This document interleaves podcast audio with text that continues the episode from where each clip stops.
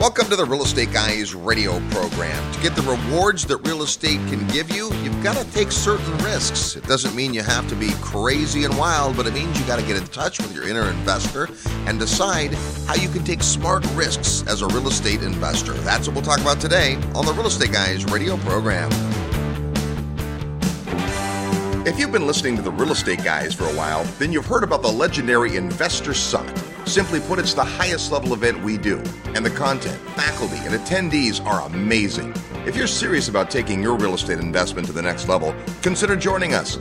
You'll spend an entire week with like minded investors, world class educators, and real world professionals, and you'll have a blast. It all begins April 1st, 2017 in Houston, Texas. Summit alumni have already booked 60% of the cabins, but public registration is now open. Visit realestateguysradio.com and click on the tab that says Summit to learn more. We spend two days on land learning and networking, then jump aboard a luxury cruise ship for six more days of classes, roundtable discussions, great dinner conversations, and a ton of fun. Go to realestateguysradio.com and click Summit and make plans to spend a week with the real estate guys and an all star faculty on the 15th annual Investors Summit at Sea. Welcome to the Real Estate Guys radio program. I'm your host, Robert Helms. With me, as usual, co host financial strategist Russell Gray. Hey, Robert. And a gentleman we hadn't seen for a while, and he keeps showing up now uh, this year. Uh, let's say hi to the godfather of real estate, Mr. Bob Helms. Gentlemen, what a pleasure to be with you. Yes, indeed. You know, as a, a real estate investor, we're out looking for return, we're out looking for opportunity, we're out looking for all the great things that real estate can offer, but we also have to take some risk. And risk can be interesting to folks. Some people are very, very, very risk adverse. Some people love to take educated risks.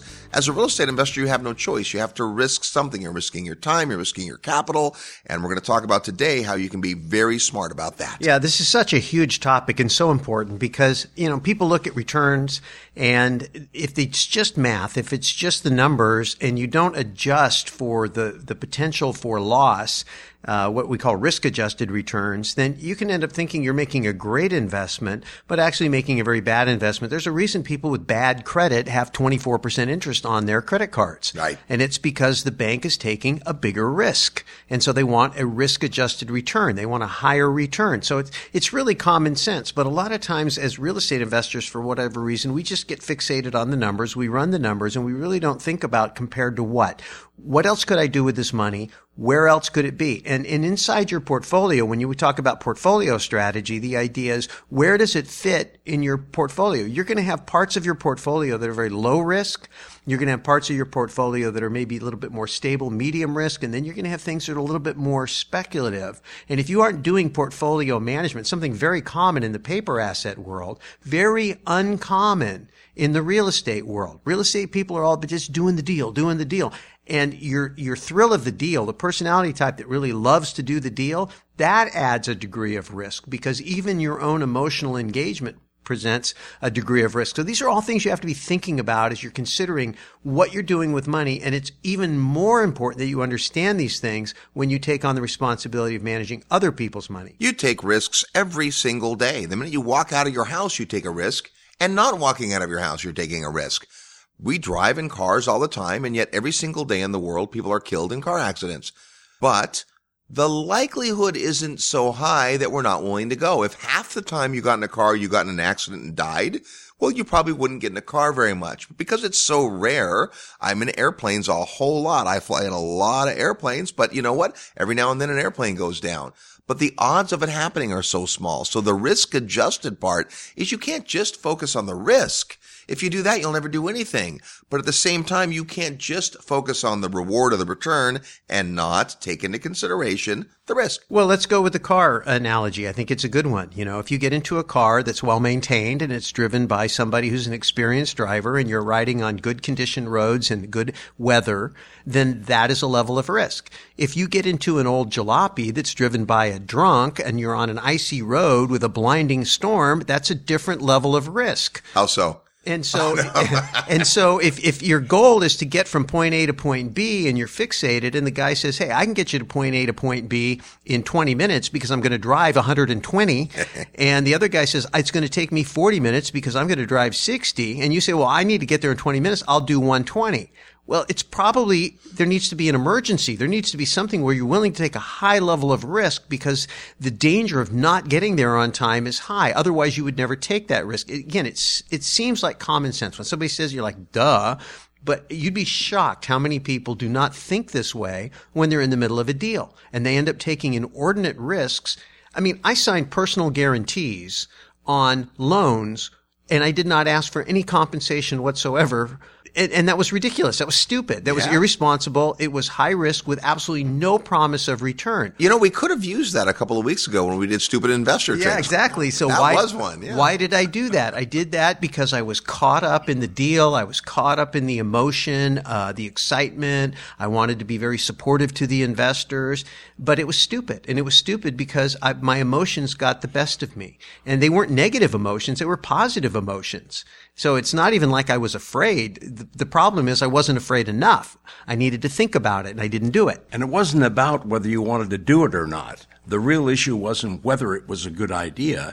It's had you done your homework were you educated enough about what those risks actually were and under what conditions they could be serious and you'd need to pay attention? Yeah, today, you know, when we approach a project or a piece of property, any acquisition, uh, we have a base of knowledge and experience that we can make some decisions that earlier in our careers might uh, not be as obvious as you're starting out, you don't know what all the risks are. So you get counsel. You get a great agent or broker. You get someone who's going to look over your shoulder and just make sure. And so the first part you have to do is get in touch with yourself. When we talk about personal investment philosophy, one of the things we talk about is how conservative or aggressive are you as a person? And that really comes down to your perception of risk. Am I a conservative? We just met with a guy who kept using the word, I'm pretty conservative. I'm fairly conservative. I'm kind of conservative. I mean, I must have said that four or five times in a 40 minute conversation. I'm thinking, this guy's pretty conservative, right?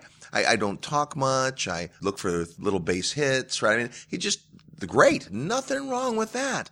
Then you get the deal junkies. You're like, hey, I got over this deal and then that deal and I leveraged that into this deal. And you're like, wow, I'm getting nervous just listening to you talk. It's not a right or wrong. It's not that you should or shouldn't take risk.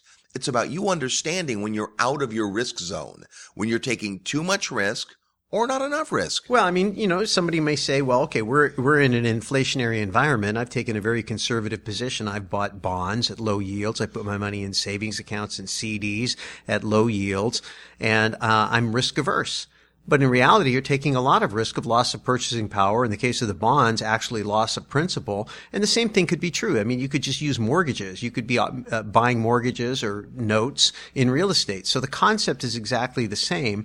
And it goes back to this notion uh, of, of just understanding. You know, in my case, Bob, I, I didn't even take time to assess the risk. I knew the risks. That wasn't my problem. My problem was I just didn't think it through.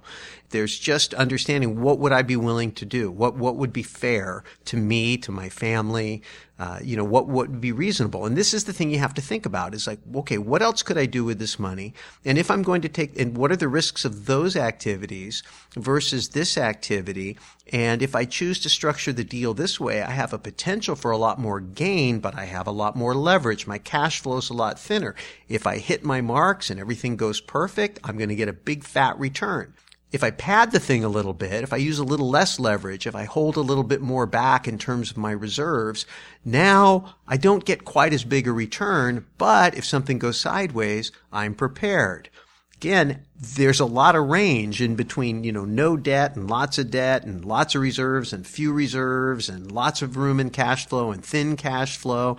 Neither is right or wrong, but you just have to understand if you're going to take more risk into the portfolio or into the transaction, you're going to want to offset that with the potential for higher gain. And these are probability decisions, business decisions, judgments that you have to make. And so the first thing to be aware of is that you have to make them. The second thing is you have to know how to make them, which is a matter of assessing each and every situation and talking about what happens if everything goes as planned, but also what happens if something goes wrong. And then what would that cost you and what would you be willing to risk in order to do that? And it doesn't happen in a vacuum. I can remember when you used to do the consultations with investors, you'd look at their portfolio. And if I have just one house, that's my investment. I have one house then it's either 100% occupied or 100% vacant. So my risk of vacancy doesn't really make a lot of sense. It's either all vacant or not vacant. I got to look at the market Once I have 10 properties, the chance of them all being vacant at the same time is not very high at all. So we make different decisions based on what our portfolio looks like. A triple net lease where somebody else, your tenant, is responsible for everything, the cost of maintenance, the taxes, the insurance, is very different than a property where you're completely responsible, like most residential properties. So your risk has to do with the property and the risk you perceive. Let's take an example of risk, which is insurance. What is insurance? Insurance is division of risk. If there's 100 people and each have a house, 100 houses, and the insurance actuarials know that one's going to burn down, in the next five years, one of these 100 houses is going to have a fire and burn down. We don't know which one, so we're going to collect some money from each of the 100 owners, put it in a pile, and then when that house burns down, whoever it is, they're going to get the money. No one wants that to be them. Insurance isn't a product you want to use, but I'm happy to put money away so if it's me, I'm covered. There are companies that are so big, they get to their portfolios being so large, they do what's called self insurance. They don't actually pay a premium to insure because they can sustain the risk. They can handle the risk themselves. Some big hotel companies are self insured. They don't pay an insurance company a premium. Instead, they put away money from their large operations. We know a couple of real estate investors like that. A hundred houses if you just put away a little money from a hundred rental houses every month, you're going to have the money. If something goes wrong, you might decide the risk. When you start out, you'd rather not have the risk on your shoulders, perhaps. But I think it starts with understanding yourself. Well, there's an interesting point about what does conservative mean? It doesn't mean the same thing to all of us. The ultimate conservative approach is if I don't do anything, then I'll never do anything wrong. I'll also never go anywhere. So you've got to weigh what the practical approach and what the practical consequences are of the thing you're examining the risk. Peter Drucker says there is the risk that you cannot afford to take, and there is the risk that you cannot afford not to take. We have to take some risks. If we're ever going to get married, we have to take the risk of being rejected asking for a date, right? We just have to do that. And you know what? You're probably going to get rejected. We don't like rejection. So we put ourselves in a position where we don't have to get rejected as often. That's because we know ourselves. Think the real estate guys, right? We would just rather have you come and come to our events and it would all be great. We don't have to ask you. We don't call, Russ and I don't call you up on the phone and say, Hey, would you come to Secrets of Successful Syndication in March? And you go, well, I'm not really interested. Ah, oh, I'm rejected. We just tell you about it and the right people show up. So you can manage your life based on your interior risk assessment, where you are. And the conservative versus aggressive, you're right. That's not a fixed amount. That's a, that's a personal thing. I look at some investments that I think are pretty conservative and those people feel they're pretty aggressive. So you have to decide for yourself. Well, I want to go back to this concept of portfolio risk because inside your portfolio, if you're looking at your financials, you're going to have certain things that are going to be very, very conservative because the cost of loss is greater than the desire for gain. If, if you lose your personal residence, that's a lot worse for you than it is if you lose a rental property. Which is a lot worse than if you lose the hundredth rental property. Right, exactly. So the idea is that you have this portion of your portfolio that's conservatively structured. You have cash on your balance sheet. Yes, it doesn't earn very much, but that liquidity provides me a degree of security. And I have a minimum level of amount of liquidity that I want to maintain at all times. I may use some leverage in a personal residence. Maybe I would use a lot, but I might move the the value and to have the ability to pay it off instead of paying it off i would go ahead and use the leverage but i would put the money someplace very very conservative that i would be able to immediately pay the loan off if i wanted to or if i needed to. It gives me a degree of security. I never would want to be in a situation where uh, a stream of income that i was using to support the mortgage payment went away and now all of a sudden i don't have a home. So i might be willing to take greater risks on that foundation. Once I know I've got that base laid, it's like, okay, I'm very, very conservative there, but I'll slice off a little piece of that. Uh, take a little bit of money on a home equity loan, or maybe take a little bit of money out of my retirement account, a little money out of my, my cash savings, and I'm going to use that to make my first investment. If I lose that money on that first investment, then I'm either going to have to go back into my inner circle risk of risk, my safe place, and, and put more at risk. And now I start to begin to leach out that firewall between the first ring. You've got the in, inside that first ring, you've got the things that are very, very conservative. You put a little bit out there, but then you seal the door off, both mentally and structurally. Well, think of this in what we call rings of risk, which that's what we, the rings you're referring to are these rings of risk. And the closer in the center of the target is the more conservative stuff you got to be careful with. As the rings go out further, you can take more and more risk. There's a part of your portfolio, you know, I get a stock tip. This thing's going to 10x. Okay. I'm not going to throw everything into that. Or I, you know, I read a newsletter and it says gold's going up tomorrow. Okay. That might, maybe I'll take a little bit of risk, but I'm not going to risk my children's educational fund and my home on a stock tip. But who knows? Maybe if I trust the person, if I've had good experience before, all these newsletter prognosticators are out there, right? You pay money for their opinion. Better take it sometimes, I guess. But the way you perceive risk can be different in different parts of your portfolio. Absolutely. And that's the point. And early in my life, sadly, I didn't recognize those things. So I would lever up to play the stock market and that was stupid. And I would, I would invest money that I absolutely could not afford to lose in things that were high risk, high reward, but because I felt lucky, I felt competent. I felt like I could master, you know, the market. Uh, the stock market humbled me real quick. And so I realized that, you, you know, this whole concept that I've come up with about, you know, rings of risk and portfolio structure really grew out of those experiences and the mistakes I made. And so when you begin to understand that, you know, it's not just a matter of saying, oh, well, this is how I am, and this is my personal investment philosophy. Therefore, all investments I do are going to fit in this box. Right. And it's not that way at all. What I'm saying is, is you're looking at your portfolio and you're saying, okay, investments that I do inside this circle are going to fit a certain profile. And the circle might be bigger or less depending on what your personal conservative or aggressive nature correct, is. Correct. Some people would say, I would not feel comfortable having any mortgage whatsoever on my personal residence ever. I don't want that. I wouldn't do that. I, I would never feel comfortable having less than a year of living expenses in cash on hand at all times, no matter what. Right. Uh, some people would feel that way. Other people say, "Hey, I'm very comfortable having a small mortgage because I know that I can always find a way to make that payment. Uh, I don't have to have a year. I would be happy with three months because uh, I know I could always start a business or get another job. I feel very confident in that.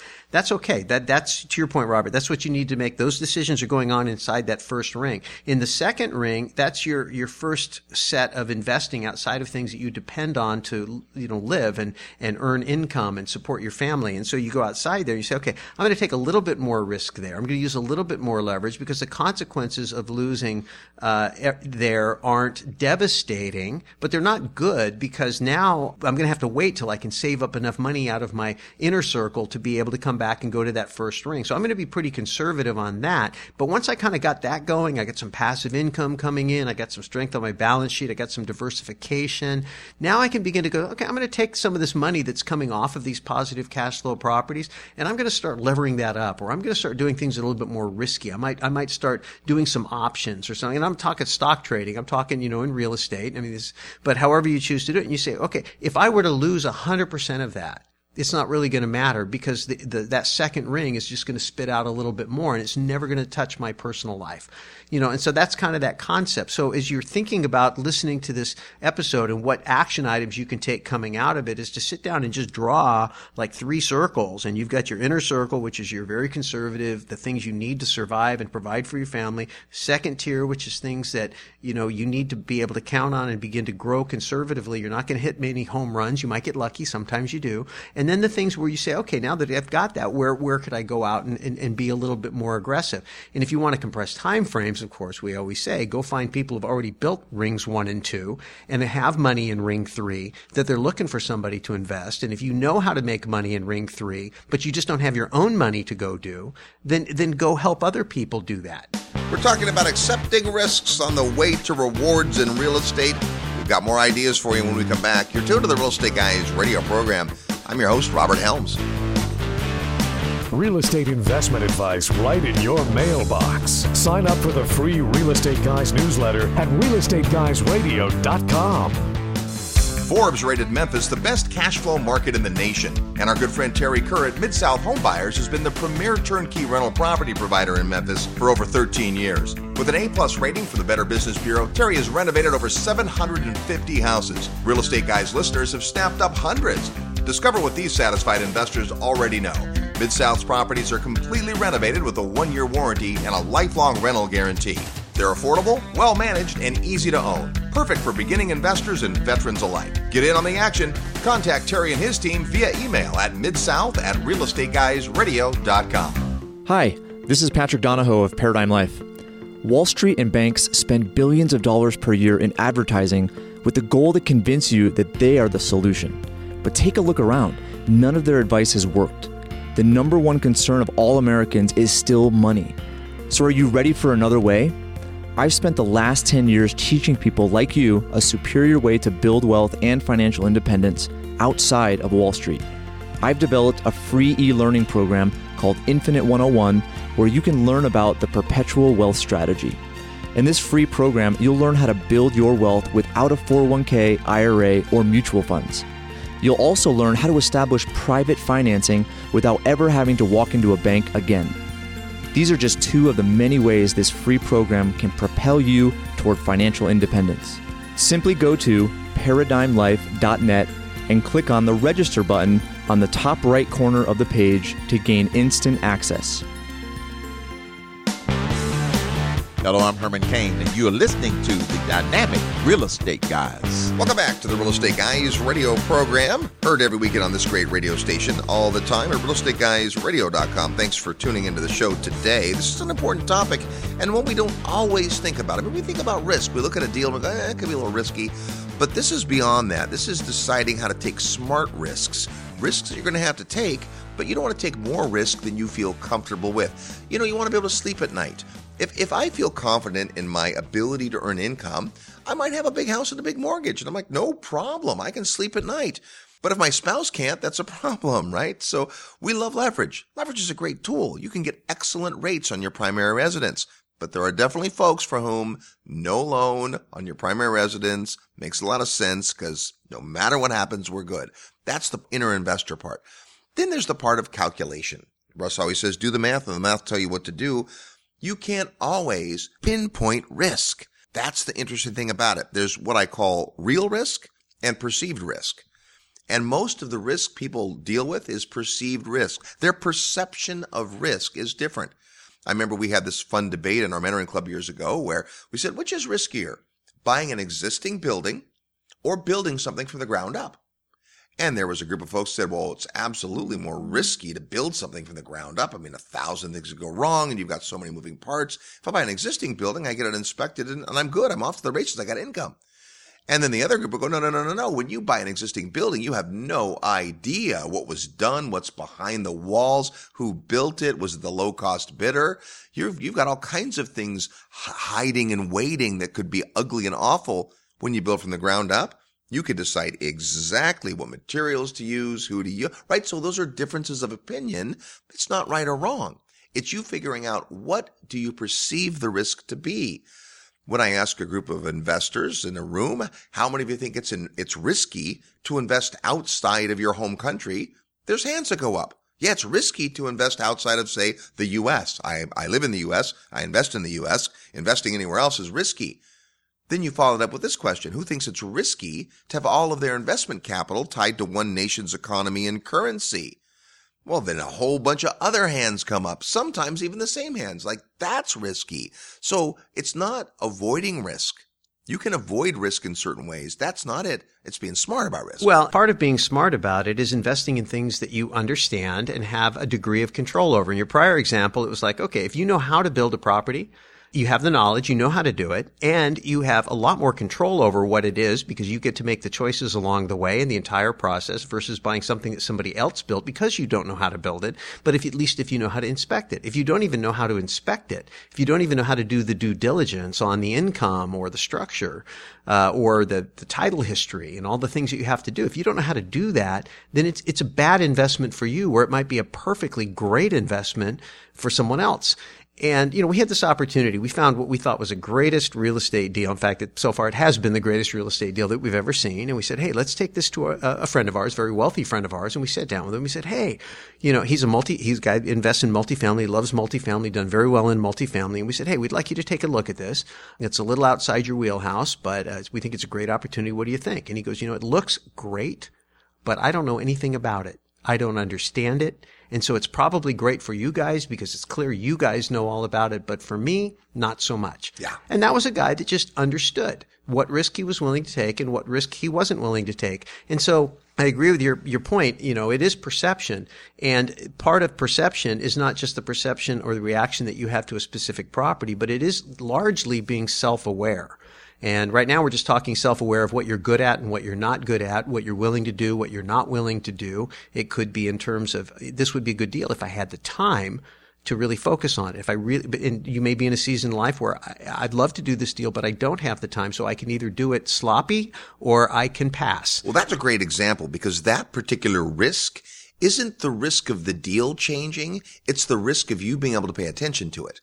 This happens in my world. We're busy these days and we got a lot going on and a couple of really big projects and someone brings what would have been an amazing deal four or five years ago, not, not in terms of the market cycle, but in terms of where we were in our appetite for new stuff. And I, I can't even look at it. I'm, I'm like, well, gosh, I'm sure that would be great, but I, it's too risky for me to take my eye off the ball I'm working on to go do that. Whereas if I was just sitting around twiddling my thumbs, so risk isn't just about inherent risk in the property, it's about you. Yeah, there was a time, Robert, and you know, I'm not telling you anything you don't know, but there was a time where you said yes a whole lot more than you said no. yes, Today, you say no a whole lot more than you say yes. That's true. And, and that's because you're focused. And because I think you're focused, that particular investment is going very, very well. And it's been a good decision. So for you, it would have been risky to say yes to the good because it would have cost you the great. And you know you matured as an investor and I've been with you and watched it happen and it, it makes you a better safer investor. And yet the returns are great because you're pouring your energy into something very specific that you're focused on. It would be risky for you to take your eye off the ball. And so there is a personal involvement factor. It goes back to understanding you know what you're willing to do what you're capable of doing in terms of your knowledge it also factors into your team who's around you who else is helping you that deal that I'm talking about Robert there's a particular person involved. If that person wasn't involved, that deal wouldn't be going so well. Right. I mean, so, but because that person is there, it was a deal worth going after. So it wasn't as risky for us because we knew we had the right people on the bus.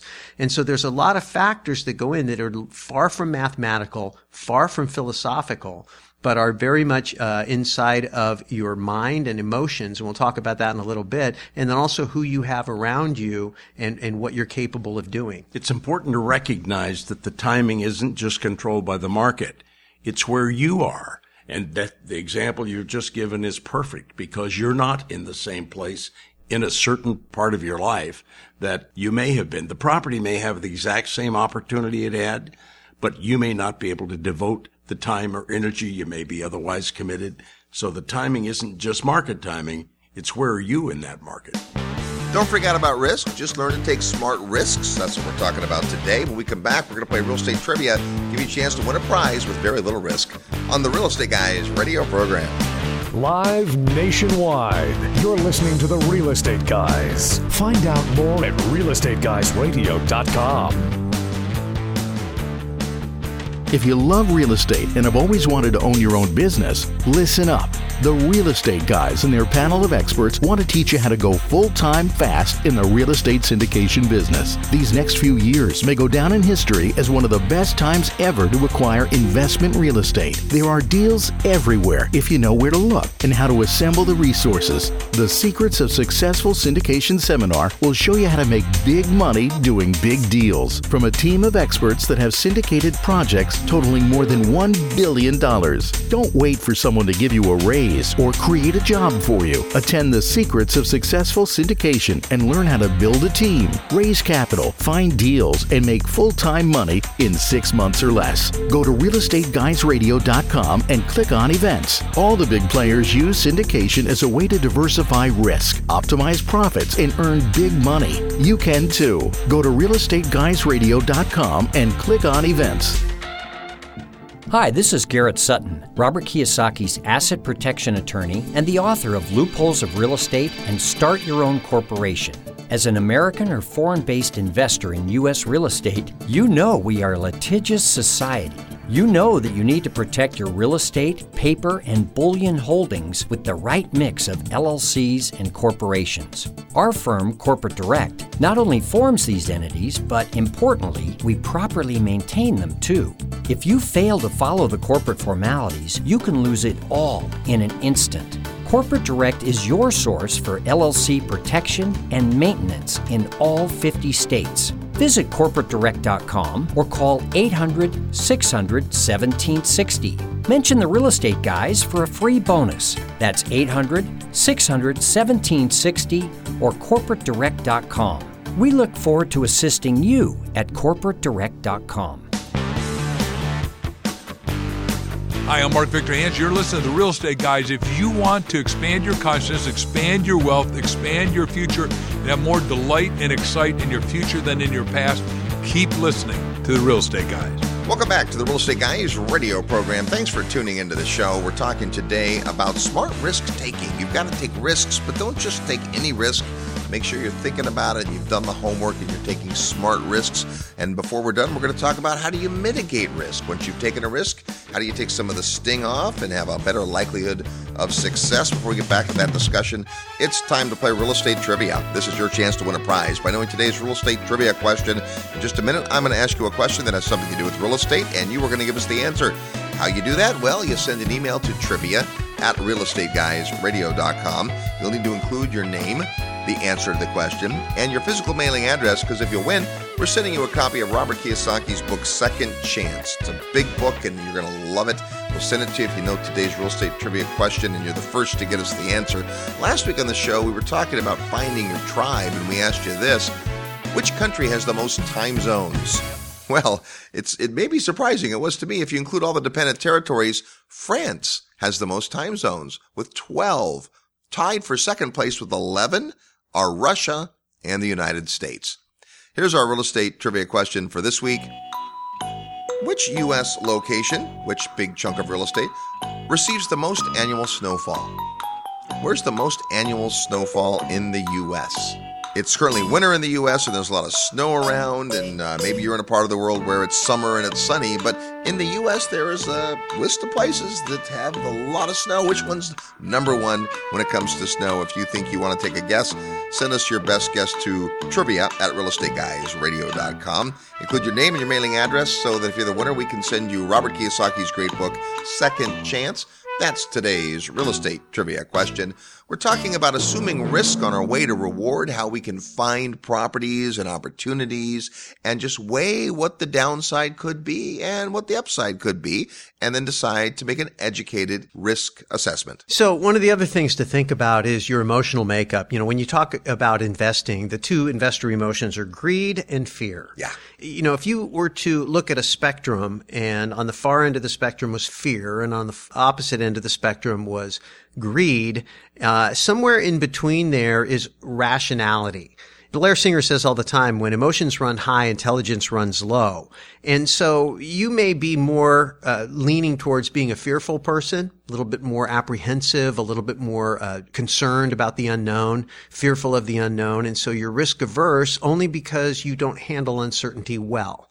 And so it isn't that the deal is risky. It's that you have a risky perception of anything unknown investments for you that you're going to be comfortable with are going to have to do more with having control, predictable outcomes. Not that anything is completely predictable, but you would probably cater more towards those. If you go too far down the fear path, you end up not doing any deals at all, which is in itself a risk. You cannot make any money on a property you do not own. Yes, you can't lose money on a property you don't own, but if the goal is to make money, you have no chance if you don't do the deal. So fear costs you.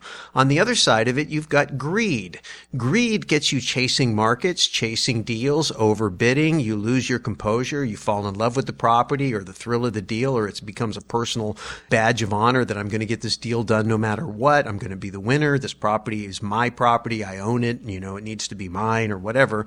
And the problem is, is, and that outer range of that spectrum, you start to lose rationality. And so again, it's a perception. So the goal as an investor is to stay inside. So we talked about rings of risk. Now you have emotional rings of risk. There's going to be places where you, you do need to have a high level of security because it makes you emotionally stressed. You know, you talked about Robert, well, I'm fine having a mortgage on my house, but my wife isn't, right? I mean, I'm not talking about your personal situation, but I'm just saying there are people out there like that. Well, you have to make a decision based on your collective anxiety, your emotional makeup, you know, where are you going to put that? So your, your emotional reaction to if something went wrong, not the financial consequences of what goes wrong, the emotional reaction to what goes wrong or what could go wrong or right in any one of those given rings of risk is going to impact how you behave. And if you understand how you behave is going to affect the results you produce, then making sure that you can keep tight control on your emotions so that you're always operating within a range of intelligence where you're going to make good, pragmatic, well-informed business decisions. And if you find yourself trying to do investments that are perfectly good for somebody else who stays more composed and you're in an area and you're making bad decisions, then that's risky to you and you need to be aware of it. You need to be self-aware. You bet. We talk about this when we discuss product type. For example, if you're attracted to the return potential for C class property, but don't have the stomach and fortitude for that profile, that's not a good combination. Sure, I can get better returns in C class properties if I know what I'm doing. If I don't, I can lose everything. So every investor is different, every property is different. It gets even more complicated when you raise money. When you bring in a partner or syndicate a deal and raise money for it, and you've got to make a decision as the manager to take a risk, you're going to look at all the possibilities. You're going to come up with hopefully a really great opportunity, but you've got to be able to articulate to your potential prospects what kind of risks are really involved. Your deal for one person might be great, but for somebody else, it's too much. Sometimes we say, that's the most expensive check I ever took. As a syndicator, you're looking for an investor to come alongside you who's confident in your ability to find a deal at a market as well as your ability to manage it. But if they cannot stomach the risk, then despite how much they like you and the deal, it's not going to be a good match. So a deal has to be a fit for you when it comes to risk. And if you're bringing in a partner, your spouse, other investors, it has to be a fit for them too. Any mismatch when you bring in other people is going to be magnified. We're talking about risk and risk adjusted returns in real estate. When we come back, we're going to talk about what can you do to mitigate risk in your investments today on the Real Estate Guys radio program. Need help with your real estate investment portfolio? Check out the resources page at realestateguysradio.com. Are you ready to profit in paradise? Hi, it's Robert Helms, and if you think real estate investing means tenants, toilets, and termites, think again. Located just a short plane ride from the U.S., a virtually untouched paradise awaits the beautiful country of Belize. When you go to Belize with the real estate guys, you'll spend four fabulous days discovering one of the most intriguing real estate markets I've ever seen. With its jungle rainforests, pristine beaches, and 81 degree turquoise water, Belize is one of the most beautiful places on earth. Plus, it's considered one of the top seven tax havens in the world. Belize property is on the rise, and many experts think the best is yet to come. But don't just take my word for it. Come experience Belize firsthand at our upcoming investor field trip. When you join us, you'll discover the many reasons we love Belize, like tremendously undervalued beachfront land, super low taxes, ease of doing business, and so much more. Get the details at realestateguysradio.com. Just click on events. See paradise for yourself. Click events at realestateguysradio.com, and I'll see you in beautiful Belize.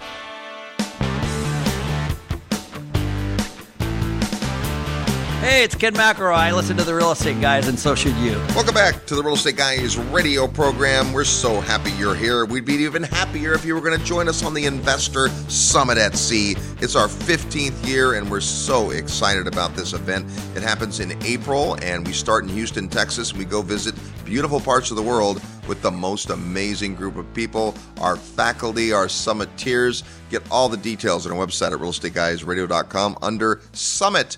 We're talking about risk, smart risk taking for real estate investors. And uh, we've talked a lot about the types of risk and the nature of risk, and some of that's pretty obvious. But I think let's spend a section talking about how we mitigate risk because there are just risks and that's just how it is. Stuff is going to happen.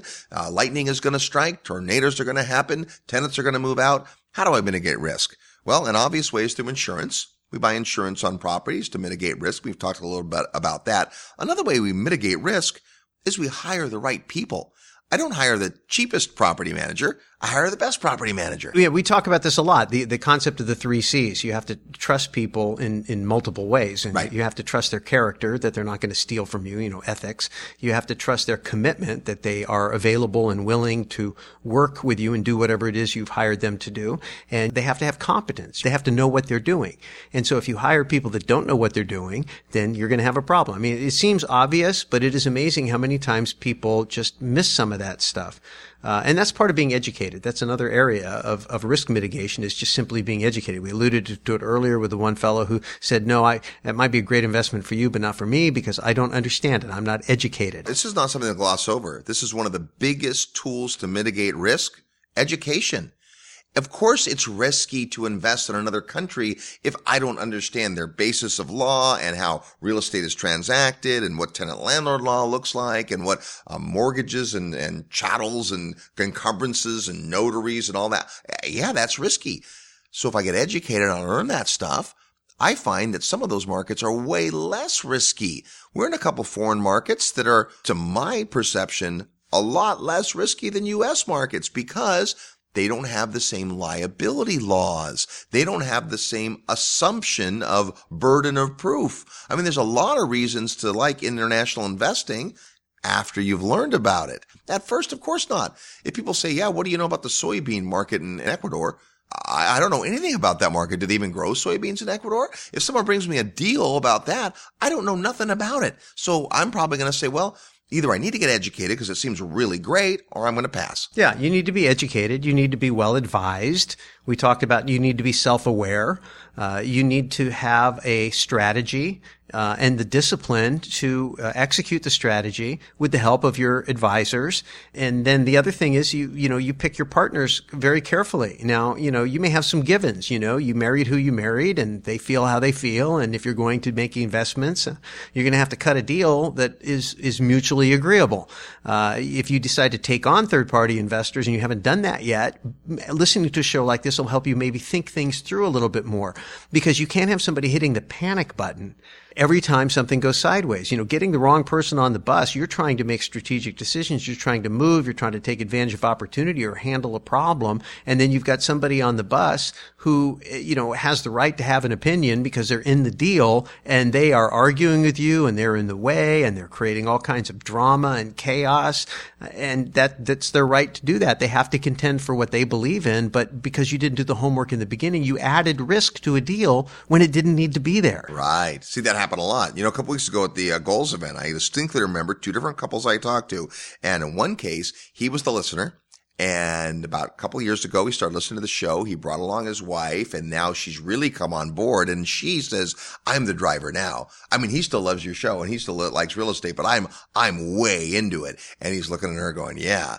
Then I met another couple and he's like, I am so glad I'm here with my wife she could care less about real estate. I mean, she knows she doesn't want anything to do with her real estate investing, but this has made such a difference for her and for us to be here together. Well, there's two marriages that are investor families, and one the the spouses couldn't care less. They're totally different, and one they're unified. It's not right or wrong, right? It's just who you are. So to your point, the people in your life are also going to dictate this. When I was single, I took a lot more risks than now than I do now that I have a family. Sure. Well, you know, the other thing too is is there's not much you can do to blow up your finances that's worse than getting a divorce. that's that's true. or getting involved in an investor lawsuit. I mean, a business divorce or a uh, marriage divorce is just devastating, and so that's a degree of risk. Uh, so it's just again, the idea is not to freak people out. It's to be sober. It's to be informed. It's to think it through and understand it's not just math. I mean, I'm the guy that says do the math and the math will tell you what to do, but it really is so much bigger than that. Return on investment is so much bigger than just math. It's it's all of these different components and putting together a recipe, a cocktail, if you will, where all the ingredients jive together and actually is something you know that tastes good uh, if I can use that metaphor. One of the interesting thoughts here is that you need to be careful about putting on your rose colored glasses because you're so excited. You're so sure this is going to work. You need to have a balance there in terms of whether I really want this to work and therefore I'm going to lean towards making it work. Yeah, you definitely have that bias. And I see that happen in real estate all the time. Someone gets so attached to the outcome. It's sobering. You need some sobering moments. You need a deal killer, uh, otherwise known as an attorney, to come along and say, Hey, wait a minute. Take a look at this. We need red corpuscles and we need white corpuscles, right? We need to build and we need to protect. So risk is one of those things. And then layered on top of that, today is market risk economic risk, political risk. I mean, there's all kinds of things. I'm not talking about zombie apocalypse, the thing that's going to ruin everybody, the black swan event. Really no way to mitigate against something like that happening. But certainly through diversifying in our product types, in our markets, in every area we can think of, depending on where we feel the risk is in the economy. We've got the U.S. I don't know if you've heard we're, we've got a new president coming aboard and, and that may change things, right? There's risks that are mostly outside of your control. And then some of the things we've talked about on this show today are risks that are really inside your control. Yeah, and you can't worry about things that are outside your control. You need to be aware of them. So it's again being objective and then dealing with the realities for what they are and looking at your available options. Sometimes you know you don't have great options, but they are what they are and you just have to make the best available decision. The other issue is with, you know, knowing where you're at in the market cycle. So just studying the deal and knowing the deal or even knowing the market is a level of uh, understanding. But you know, we spend a lot of time on this show talking about what's going on in the big see the big ocean of the economic activity that all of our investing floats in. And when you begin to understand the ebb and flow of the tides and which way the wind is blowing, you know, you're better positioned to navigate if the seas get stormy. These are just things to have on your checklist as you're going through and you're thinking about uh, going forward it's being aware of risk. You can't mitigate uh, a risk that you don't see or understand. Uh, one thing I wanted to mention, uh, you know, Bob talked about being so enamored of a deal and go charging off. You know, I'd, I'd kind of put that in the category of greed, but it's not necessarily greed. It could just be love. It just could be excitement and enthusiasm. But, but there's another thing, and this is probably one of the biggest dangers, and this is humility are you able to ask for help? Be honest with yourself. Are you the type of person when you're facing a difficult problem, do you ask for help? Because if you're not prone to ask for help when you're facing a big problem, you and your pride are a risk and and you need to be aware of it because uh, I've certainly been there. I've been there where I'm so embarrassed. I made a mistake. It's a mistake I should have never made. I should have known better. Shoulda, shoulda, shoulda, and you know, you know what, what that's all Pretty about. Pretty soon, you should all over yourself. Yeah, exactly. So it's embarrassing, and I don't want to have to go show everybody, you know, that I didn't do what I should have done, what I should have known. But the reality is, I've learned uh, the hard way that when you have a problem, you just need to say, "I need help." You need to go seek somebody qualified to help. You need to listen really seek to understand. You don't always have to do what people say. Sometimes you really are going to have the right answer yourself, but you do have to have the willingness to ask for help. And so that's another big way to mitigate risk in anything that you do is the willingness to ask for help when you need it. Don't be afraid of risk. Embrace risk. It's just like change. Don't be afraid of change. Embrace change and great things can happen. Of course, there's a lot of tools you can use and support you can get when it comes to understanding and mitigating risk but be smart about it. That's our lesson for today. Hey, there's still time for you to get in on the 15th annual Investors Summit at Sea. We've got an amazing faculty. We're going to stop in beautiful parts of the world and hang out with awesome folks. It's like no seminar or conference you've ever been to. It's more fun, more intense, and you will learn more and come away with real relationships like crazy. You're going to love it. You can get all the details on our website at realestateguysradio.com click the button that says Investors Summit at Sea. Hey, next week we'll catch up with our good friend Robert Kiyosaki and find out what he has planned for the 20th anniversary of Rich Dad Poor Dad. That's going to be fun. Thanks for risking an hour to listen to today's show, and until next week, go out and make some equity happen. This episode of the Real Estate Guys radio show is brought to you by Paradigm Life. Powerful cash management strategies using life insurance. Learn more at beyourbank.com. Mid South Home Buyers, low cost, turnkey cash flow properties in Memphis, Tennessee. Corporate Direct, asset protection strategies for real estate investors from attorney and rich dad advisor Garrett Sutton. Find these and other great companies under the Resources tab at realestateguysradio.com. To learn how you can expose your product or service to the Real Estate Guys audience, Call 888 489 7723 Extension 4. That's 888 489 7723 Extension 4. Or use the feedback page at realestateguysradio.com. Thanks for listening, and we'll see you next week right here on the Real Estate Guys Radio Show.